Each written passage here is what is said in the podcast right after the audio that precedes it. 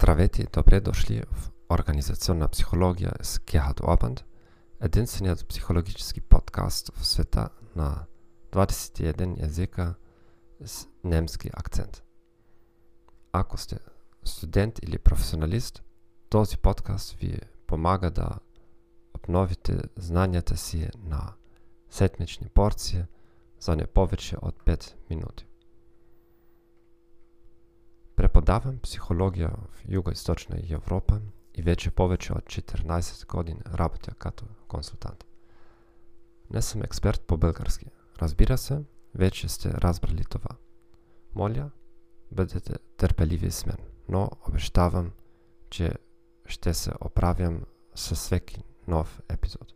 Днес ще говорим за теоријата за лидерството на Фитлер. Има многу теории за това какви се характеристиките на компетентниот лидер.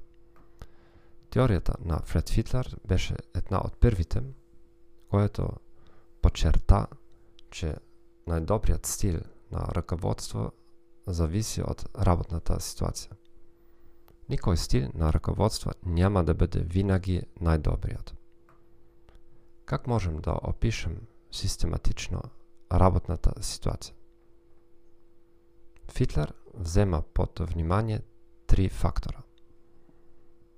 Качеството на отношенијата меѓу лидера и подчиненија, наличието на формална власт, јаснота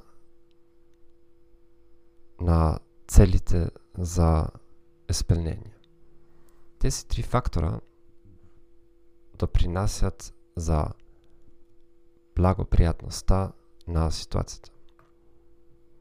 Ако ситуацијата е или многу благопријатна или многу неблагопријатна, Фитлер препорачува лидер ориентиран кам задачата. Ако ситуацијата е смесена, тој препорачува стил на руководство кој е поориентиран кам хората. Какво правят лидерите?